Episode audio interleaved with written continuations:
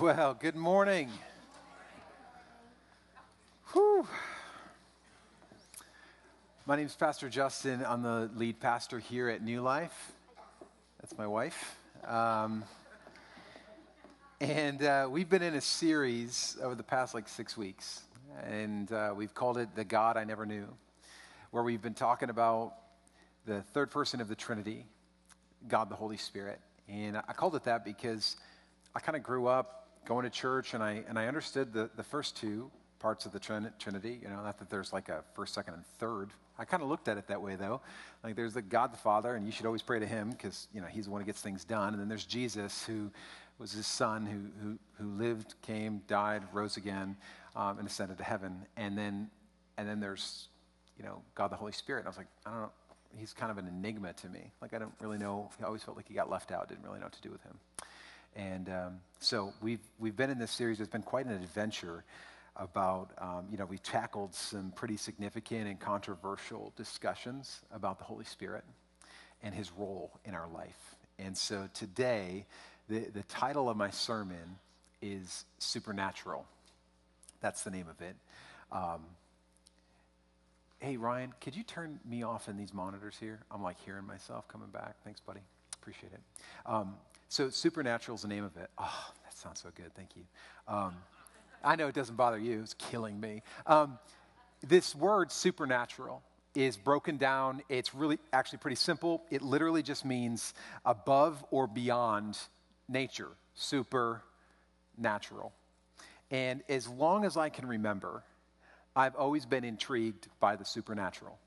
That has always been uh, something that I've just been I've been drawn to. As a kid in the eighties, I was a huge Superman fan. Um, he was the before all your Marvel stuff. Like Superman was the dude. Yeah, he was overpowered. Yeah, he was amazing. But like he was the one that like growing up. I mean, there are far too many pictures of me as a kid wearing a cape. I'll just tell you that. I, and I kid you not. I mean, I've literally gone through like at my, at my mom's house. I'm gonna go there this week. You know, I'm going through and just. Realizing, my goodness, I was a wreck of a kid. You know, just like always, always in a in a Superman costume, um, and and that's kind of I was drawn to that, and and I was always drawn. I, I loved watching magicians. You know, I, I would watch David Copperfield, and for some of you younger than thirty, are like David who? Uh, he he was amazing. You know, he got rid of the Statue of Liberty, and he was he was he was phenomenal. Um, anyway, I always used to dream of being a magician, and so I had a little magic set that I got for. My birthday, and I would like practice, and I thought I was so good. I was like an illusionist. I would fool my mom, and that was about it. Um, and um, it, it's this reality that anything that seemed or was supernatural, I was drawn to it. And as we look at our current culture today, uh, we seem to be obsessed with the supernatural. There are more movies and T V shows that, that are being made about the supernatural, uh, really, than, than like than ever before. Most most poignantly, we're seeing it in the whole Marvel universe of movies, where, uh, my goodness, you want to make some money, just make a Marvel movie, and everyone will watch it. Um, years ago, it was The Lord of the Rings or Star Wars or anything zombie or undead was huge, right? I mean, it was it had a zombie in it. We're like, I'm in, because it's real and it's going to happen, and we got to get ready. Right? And so some of you guys have stockpiled ammunition just for the zombie apocalypse. And you're completely normal because there's other people like you. Um, so anyway, my point is, I digress. Ephesians chapter five, verse eighteen is a scripture that I read a few weeks ago, and I want to read it again, um, and it has to do with what we're talking about. He says, Paul writes in Ephesians five, "Do not get drunk on wine, which leads to debauchery. Instead, be filled with the Spirit." And I, and I said a few weeks ago, oftentimes I've, I've listened to preachers, and they usually use Ephesians five eighteen as a scripture to teach us, you know, this is why you should abstain from alcohol. This is why you shouldn't drink wine, um, because you should be filled with the Spirit instead. Um, but isn't it interesting that, that Paul isn't just saying don't drink wine because it's bad. He, he actually is doing something different here that we sometimes miss because we take it just kind of at face value. He's actually likening substance abuse with being filled with the Holy Spirit. He's not saying don't drink wine. He's like, hey, don't get don't get drunk. In other words, um, you know, don't shoot up heroin. Be filled with the Holy Spirit. Like what? Well, I, I, he literally takes these, these two things and kind of brings them together. And I've, and I've often wondered, like, why, why did Paul write it like this? And why have I missed it so long? And it's this reality that everyone is looking for something to give them a supernatural experience. Everyone's looking for it.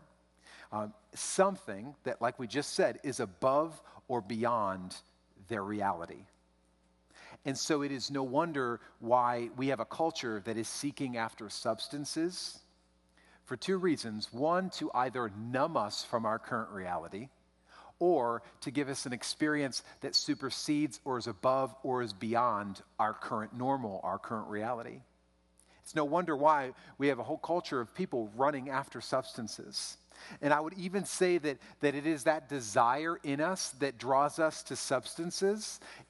I would even say that it's actually a God-given desire that has been distorted by Satan and satiated temporarily. Like there is, the Bible says that eternity is in you, in the heart of a man. And so, you know, when we talk about substances, essentially we're trying to fill that which can only be filled by God, but but but can be temporarily satiated by a substance. Something that is supernatural, something that gives us an experience that is above or beyond our reality.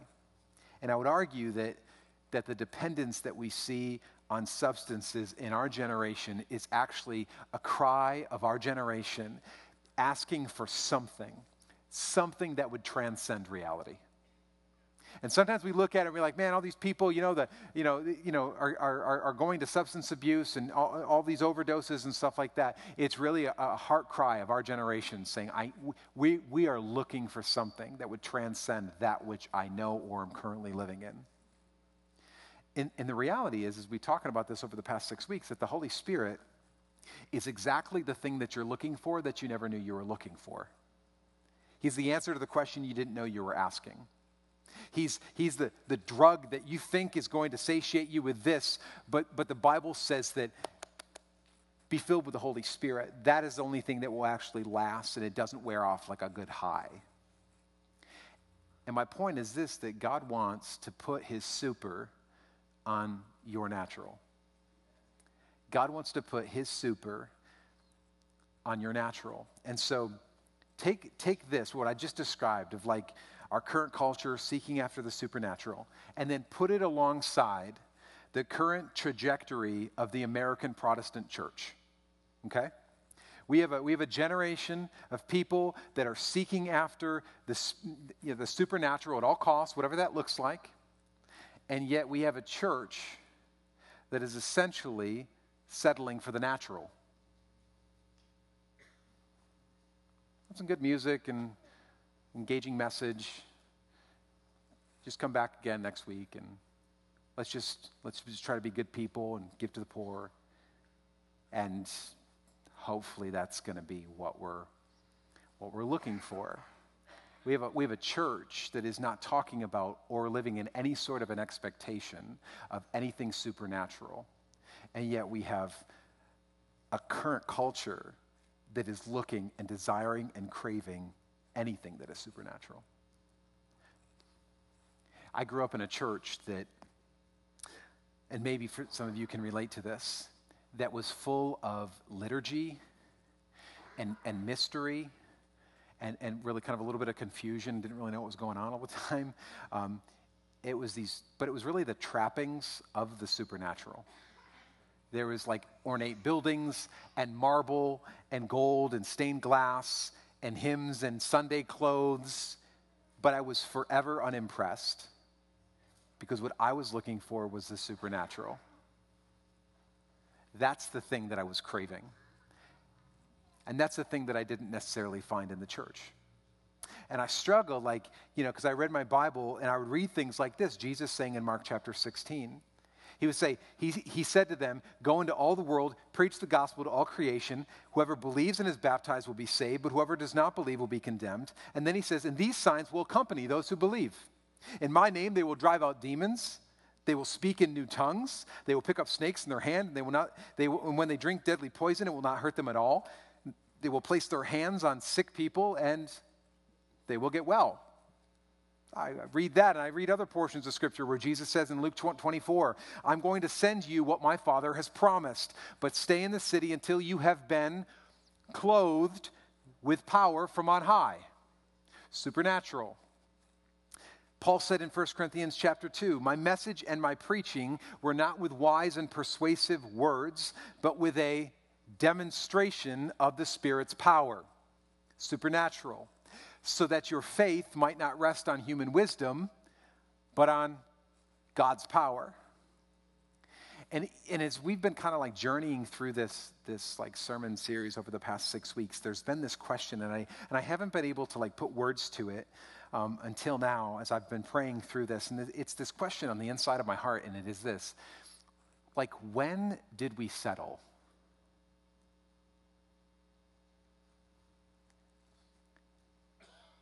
As as a church, and I'm not saying New Life, I'm just saying as a as followers of Jesus Christ here in America, when did we settle for thinking that Judeo-Christian morals and ethics equal power from on high?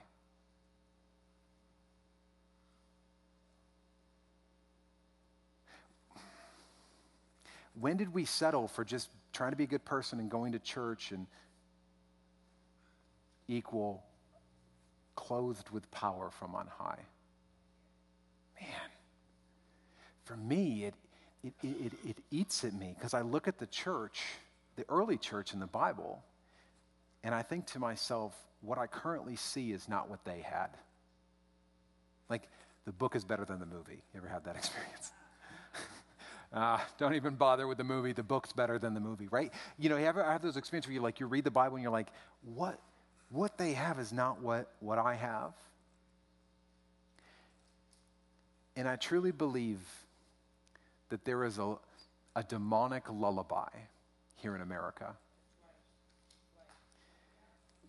that would speak to us as believers and say, whisper, suggest, just take a nap. You deserve it. Just You know, you've got you've got enough, you've got blessings, you've got food in your tummy, you've got a nice car, you got you got your health, you've got enough money. Don't, just don't get too radical. Just shh, just be a good person, pay your bills, and look forward to retiring in Boca Raton. Just go to church on Sundays. You should do that. Go to church on Sundays, but don't let it get into other areas of your life. Don't let it leak out into other stuff. Just Just take a nap. This demonic lullaby, because when I look at, at the Scriptures, I see a church that is unstoppable, kind of like the, the song that we just sang. And yet, I think in today's church, in so many ways, I see a church that is stoppable. Things that we call church. Like, it's this reality, like, you can you can draw a crowd of people with a talented musician, with a good venue, and a charismatic speaker. You can. You could put butts in seats with that.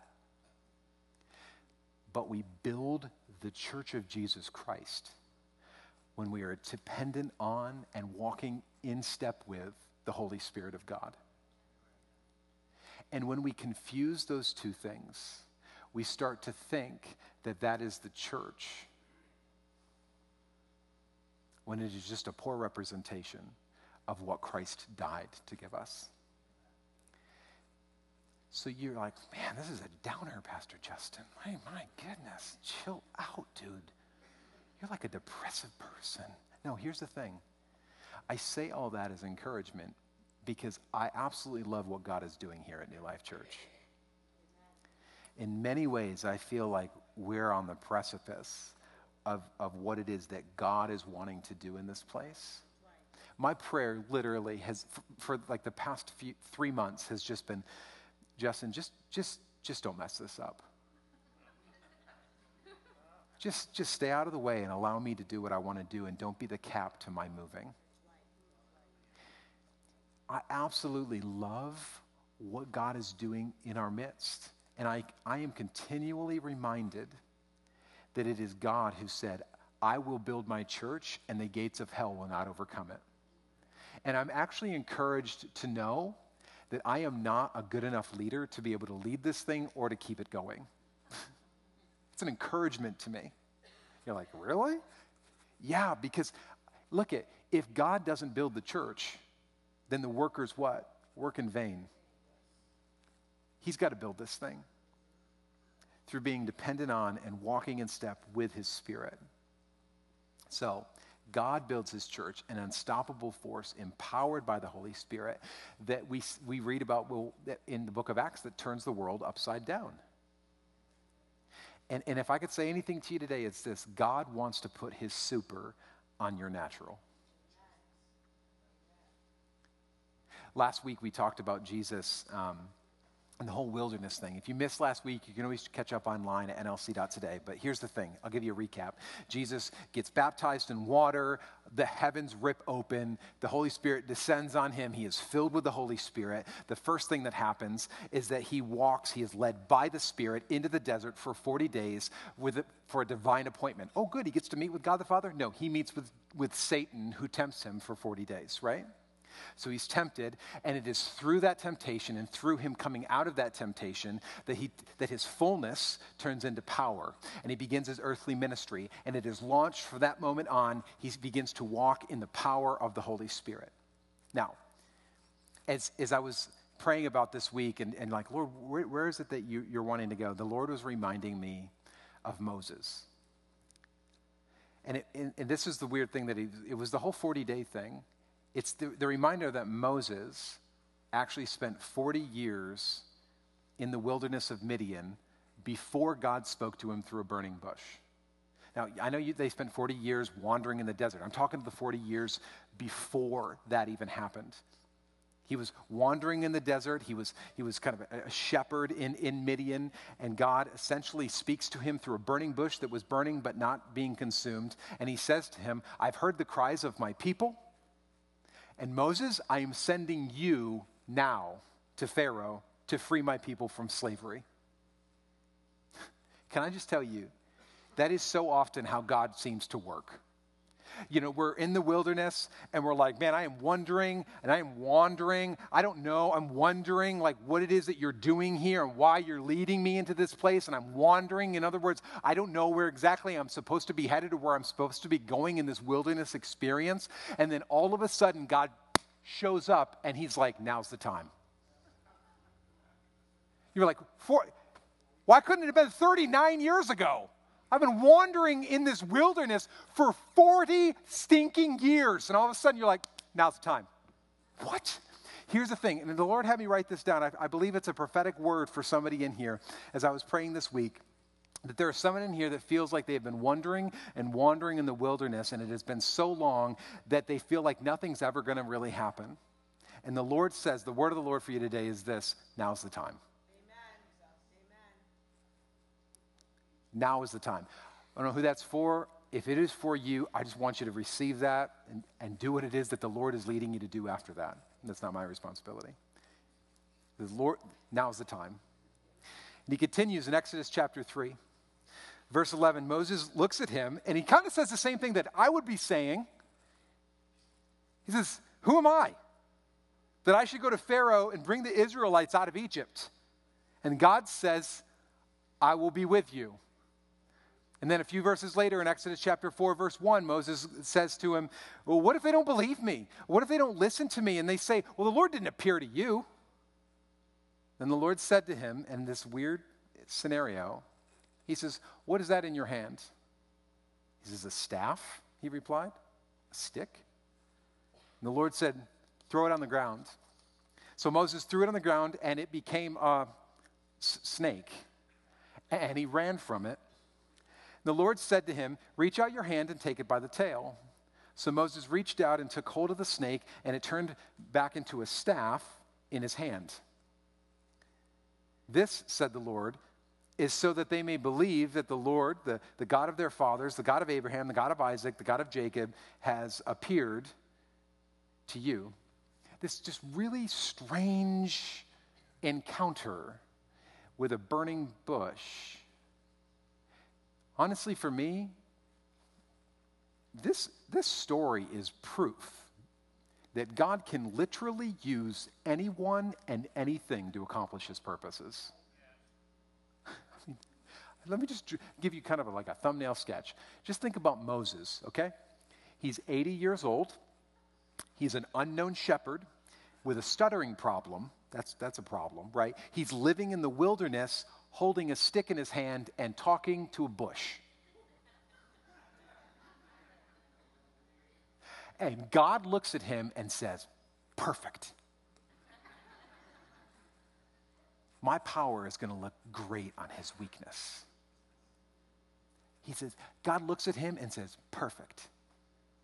My super is going to look awesome on his natural. I think that many times we get this in our mind that, like, God wants to build off of our strengths. We're like, yeah, well, this is strength, and God's going to use that for his glory, and he's going to make it. But here's the thing. The Bible says that his strength is made perfect in weakness. So for many of you, you're like, well, who am I? I couldn't do this. I don't have enough. I don't know the Bible well enough. I I, I, I, I couldn't be doing it. I think you're, you got the wrong guy. Was there another guy that was supposed to walk by this burning bush? I think you're talking to the wrong dude, right? And God says, no, you're absolutely perfect. Why? Because my super is going to look amazing on your natural. And then he has this really weird question. In verse two, he says, what is that in your hand? And Moses is standing there with a stick. And he says, uh, what this? Uh, a stick.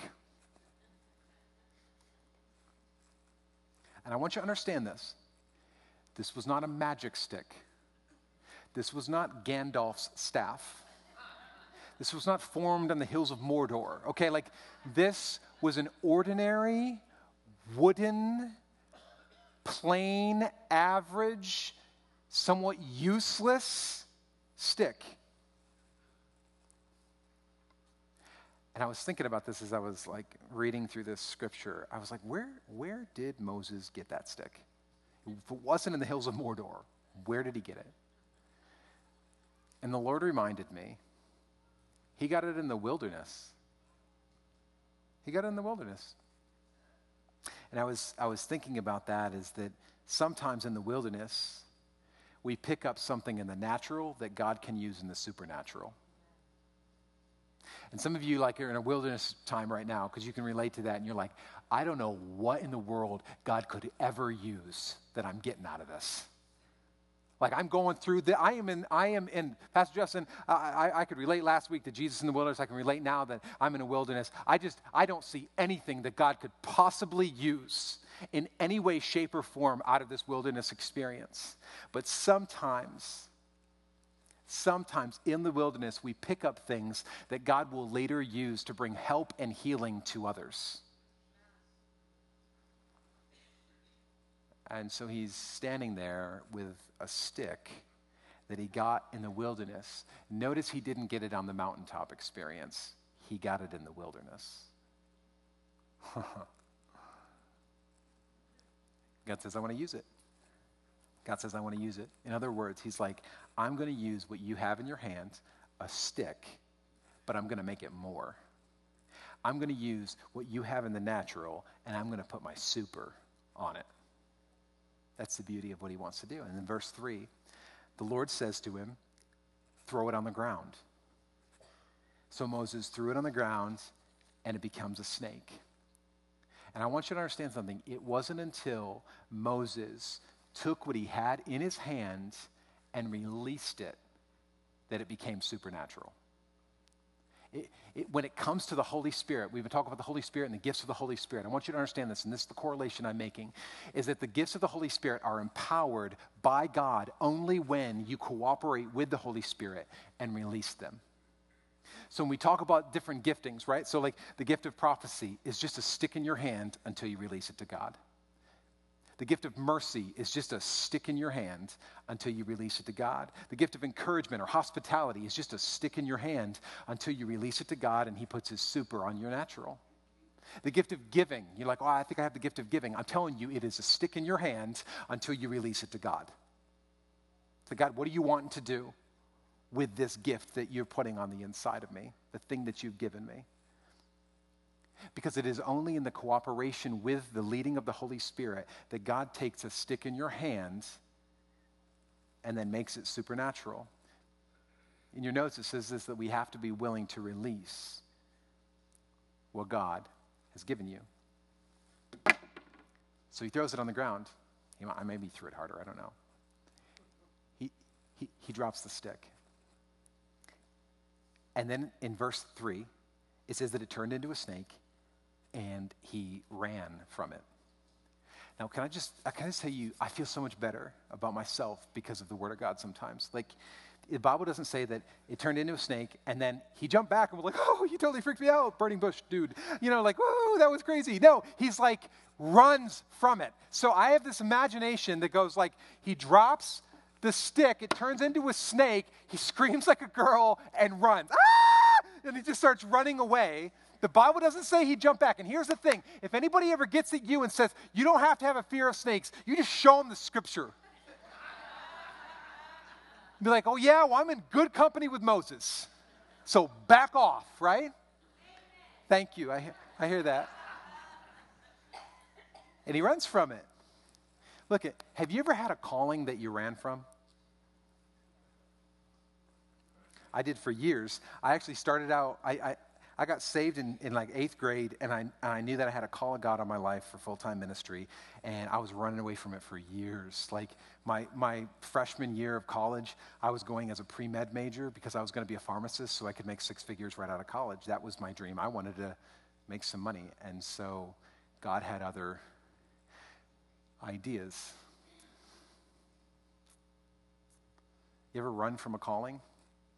Maybe you, maybe have you ever have you ever felt like you're just scared of a dream? Not like a bad dream, but like a dream that's a God-sized dream that you're like, whoa, that was too big. Like I don't, that's actually scares me. Has God ever given you a dream that's too big for you to fulfill and it scares you because you don't know if you should ever even tell anyone about it or if it was bad pizza or certainly have no idea what you're supposed to do with it? Maybe for some of you, God's given you a gifting that you've been shying away from. Why? Because it makes you feel uncomfortable and you don't necessarily know what to do with it. So he starts, he starts running away from that which God is wanting to use him for. And then in verse four, it says, the Lord says to him, he says, reach out your hand and take it by the tail. No. I have I have the distinct opportunity that Moses did not have to watch Animal Planet. And so I know that unless you are a professional, that you should not reach and pick up a snake by the tail because they will go around and they will kill you, right? Yeah, or, you know, so like so it's interesting to me that like this is what this is what God tells him to do. Here's the thing, if you're ever wondering, the only correct way to, to pick up a snake is to shoot it first. so, so if you're ever wondering, like, how, what is the correct way? You shoot it in the head. You're like, that is horrible. You would kill a snake? I would kill your snake. Yes, I would. Like, he says, he says, I, I want you to pick it up by the tail. And here's, here's the reality, that sometimes what God tells us to do doesn't necessarily make sense. You know that? You ever had God tell you to do something, you're like, ah, that's a pretty bad idea, Lord. What are you thinking? Here, here's, I want to tell you a story. I think I've, I maybe shared this before. Uh, Pastor Tom and I grew up uh, around the, we went to Boy Scouts together and got saved in around the same time, eighth, ninth grade. And uh, we were in high school.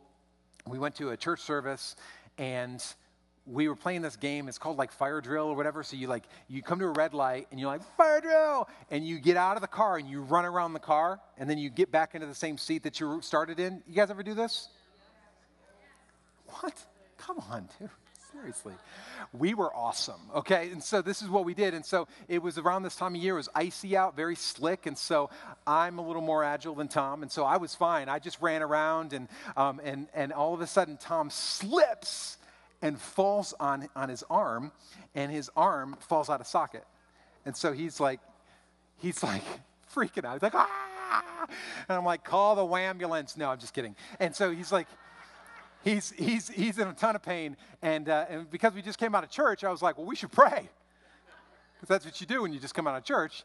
Um, and so I, I said, uh, let's pray. And so literally in the middle of the street at like ten o'clock at night, it's going, you know, cars just going around us because the light's turning green, yellow, red, green, yellow, red. And we're just praying. And um, all of a sudden the Lord tells me to do something. And I'm, I, I'm stupid because I'm, I'm, I'm in high school, so I don't know what to do. I'm, I, have, I have no business doing anything medical.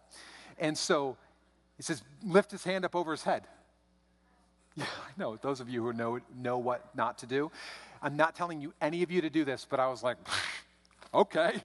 So I grabbed his arm and I just lifted up over his head, and he was like, ah!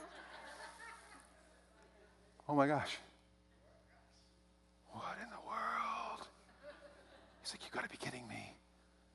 He's like, why did you do that? I don't know. I felt like God wanted me to.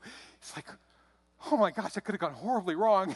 And so he's like, he's like, you got to be kidding me. And literally that day, we're still waiting. Cars are still going around us. He, I'm like, is it really healed? He goes, yeah. You can ask him about this after service. I go, well, how, how do we know? He gets down and pumps out like ten push-ups. He's like, one, two, three, four, five, six, seven, eight, nine, ten. I'm like, come on. That is awesome. The next day, I go over to his house, and he's like, watch him. And he does ten more push-ups in front of me. I'm like, that is amazing to me. Right? Here's my point. My point is not to go home and think that that's the correct way to set an arm that's out of socket. Please hear me.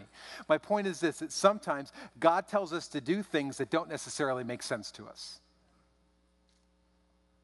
He'll call you to give something or do something or speak to someone, or he'll highlight someone to you, and you're like, man, I don't understand what in the world that would ever do. And sometimes God calls us to something that we wouldn't necessarily choose on our own. And it's interesting to me that God is teaching Moses that one of the ways that he's going to be used by God is that he's got to confront his obvious fear. I mean, if I if I were Moses, I'd be like, God's like, you just pick it up by the tail. I'd be like, can't we just say abracadabra? Can we just do a little, I don't know, give me a word. If it's not abracadabra, I'll just do something, and then boobity-badoo, and then all of a sudden bippity-boppity, and it would just turn back into, and then I could pick it up. And God says, no, I want you to reach down, and I want you to pick it up by the tail. Why? Because God is always wanting us to confront our fears, because he's always after us trusting him. So he says, go ahead and pick it up. So verse four, he says, so Mo- Moses reached out, took hold of the snake, and it turned back into a staff in his hand. He picks it up and it goes back to normal. This normal, non-snaky piece of wood, right? And, and, I, and, and I, was, I, was, I was thinking about this. Personally, for me, this is the greatest part of the miracle. I think this is the greatest part, because I want to remind you of something. Moses does not spend the rest of his days walking around with a snake on his shoulders. You know that? He doesn't walk around like one of those weird people, like, hey, you want to see my snake? Yeah. It's like, get away from me, I'll punch you in the face, right? And they're just like, hey, just go and touch it. No, you know? He doesn't do that. He doesn't walk around and be like, hey, guys, remember, this used to be a stick, but God made it into a magic snake. You know, he doesn't do that. There's nothing that we see. Moses does not get to walk around with a pet snake to remind everybody and himself that he's got a magic snake. It's not what happens. He literally has a stick that goes supernatural and then turns back into a stick. And maybe... And maybe God is reminding us that he continually uses ordinary, average, common stuff, and then he puts his super on it. He uses ordinary, average, common people like, huh, like you. And then he chooses to put his super onto it. And we may be looking for superheroes, but God is looking for ordinary people that are simply available. And the question I want to leave you with today is this: can God use you? Can, can God use you, an ordinary stick, um, to do extraordinary works, and then and then to go back and love your spouse and do the dishes and honor your boss? Can he use you in giftings that you know are not your own, and then go back to a stick in his hand, available but ready to be used by him in his choosing? Because, see, God doesn't use super sticks. He uses ordinary sticks that are available to him to put his super on. So, so here's what I would say. Can you sing or prophesy or Or, or show mercy, or uh, have a gift of hospitality, be used by God in any in anything, and then still remember that you are a simple stick, not a supernatural snake? Can you host the presence of God and and carry an anointing and not let it go to your head? Because I believe that God is looking for people who can be faithful as a stick in his hand so that he can put his super on it. And I wonder if we would see more moving of the Holy Spirit and more miracles in our day if God could find more available sticks. People that are willing to be thrown on the floor and humbled. People that, that are willing to be used by God and surrendered as he chooses, and to be re- remain faithful in God's hands. There's a story in Acts chapter three that I want to end with today. Acts chapter three, I'll just read it to you. It's one of my favorite stories. One day, Peter and John were going up to the temple at the time of prayer at three in the afternoon. Now, a man who was lame from birth was being carried to the temple gate called Beautiful, where he was put there every day to beg From, from those going into the temple courts. When he saw Peter and John about to enter, he asked them for money. Peter looked at him, as did John, and then Peter said, "Look at us." So the man gave him his attention, expecting to get something from him. And Peter said, "Silver or gold I do not have, but what I do have I give you. In the name of Jesus Christ of Nazareth, walk." Taking him by the right hand, he helped him up, and instantly the man's feet and ankles became strong. He jumped to his feet and began to walk. And then he went with them into the temple courts, walking and jumping and praising God. Can I just say, first and foremost, I love, I love that this miracle happened on the way to church.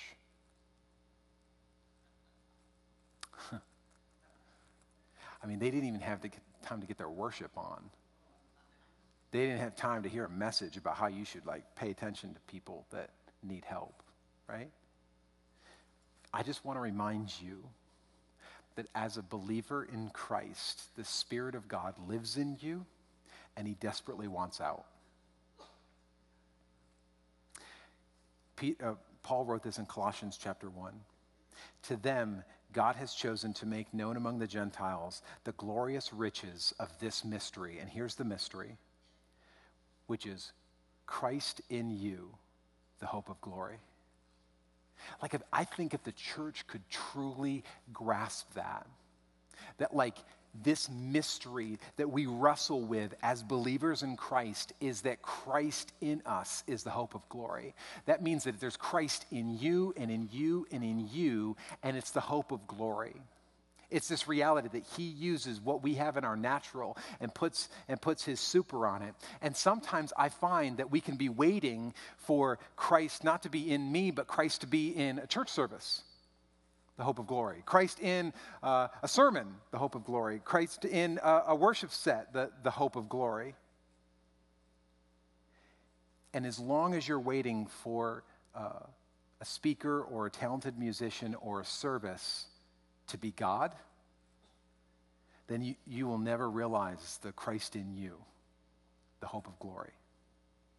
And, and what if, what if we continually were rem- reminding ourselves that it is Christ in us, the hope of glory, that we are sticks, but sticks that are available for God to use, to be filled, to be empowered, and used by God as he chooses.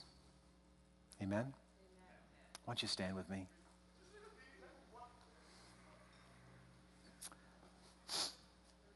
I was thinking about this scripture, and um,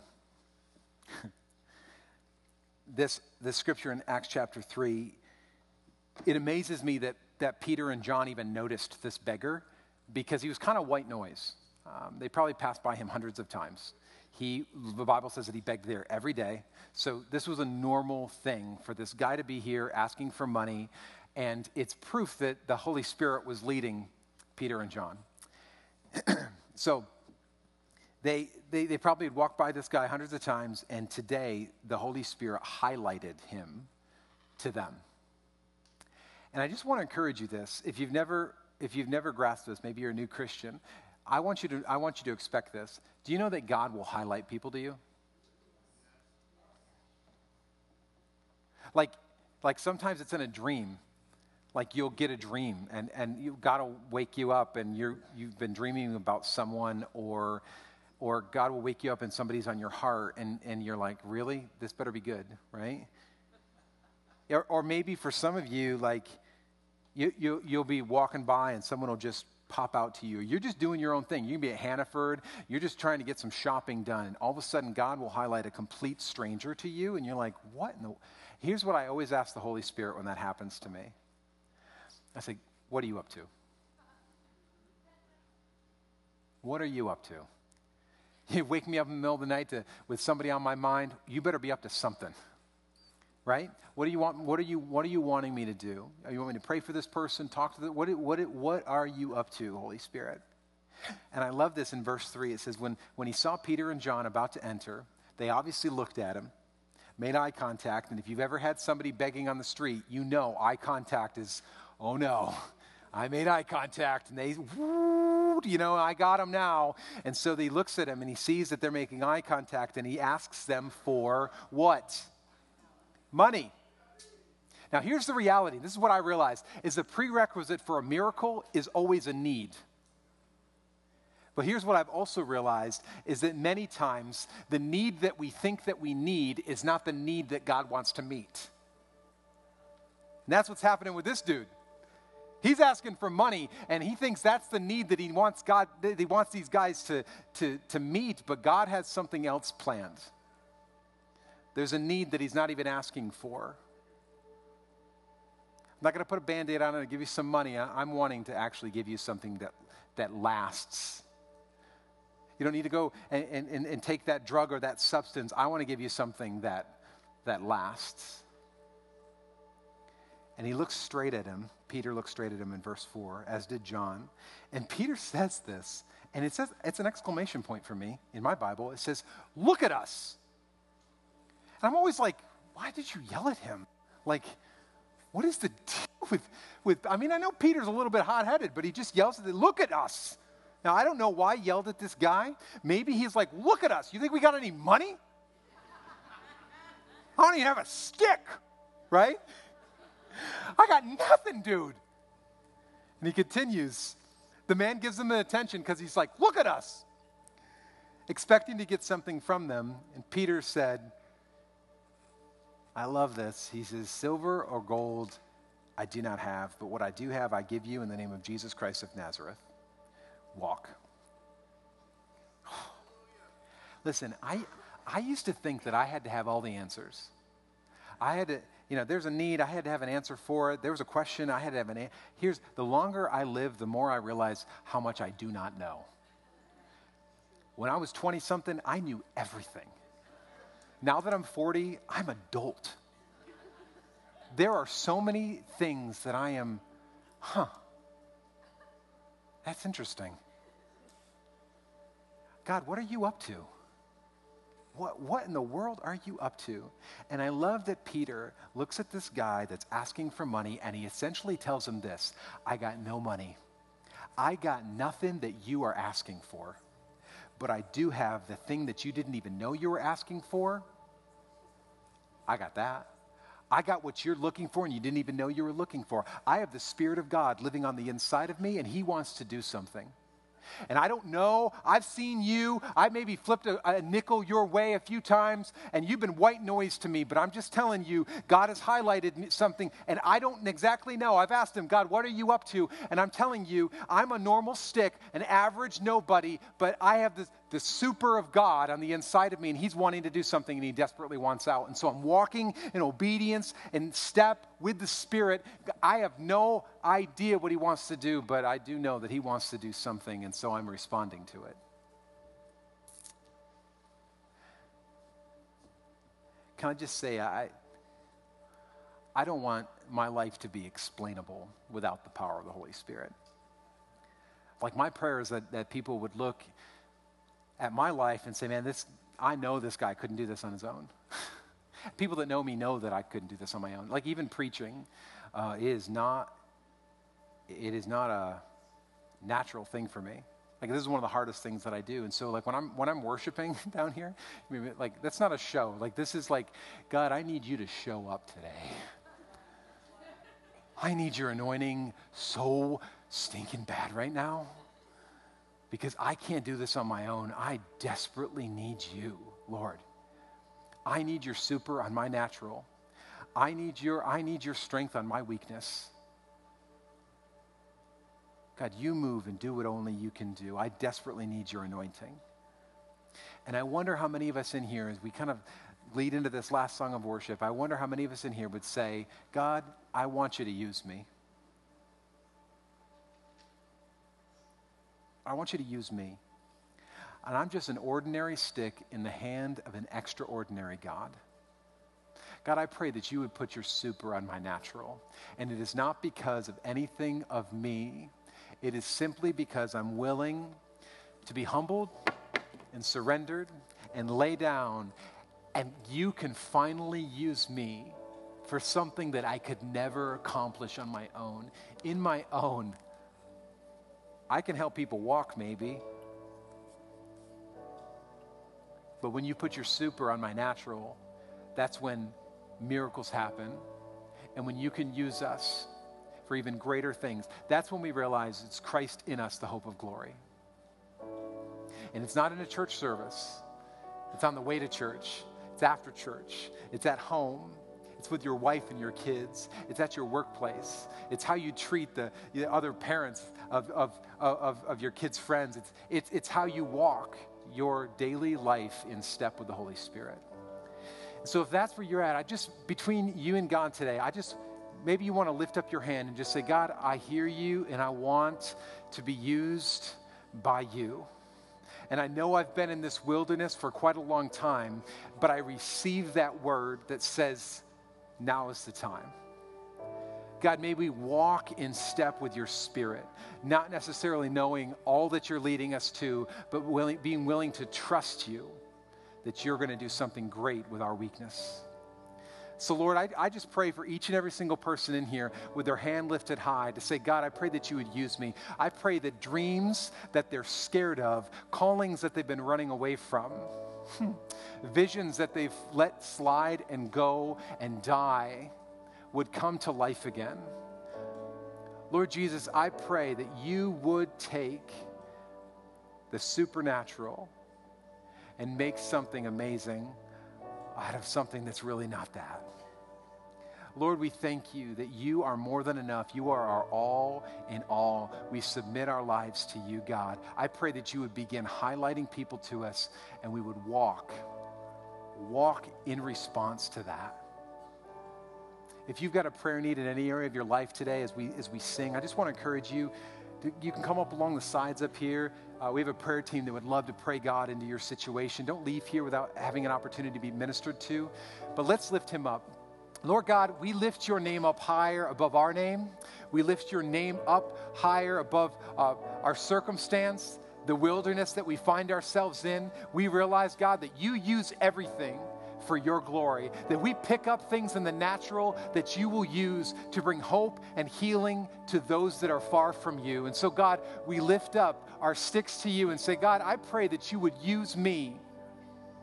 Use me, not because of anything I am, but because of all that you are. Be glorified in us today. We wait on you, God. We wait on you. We lift you up today. Let's worship, church.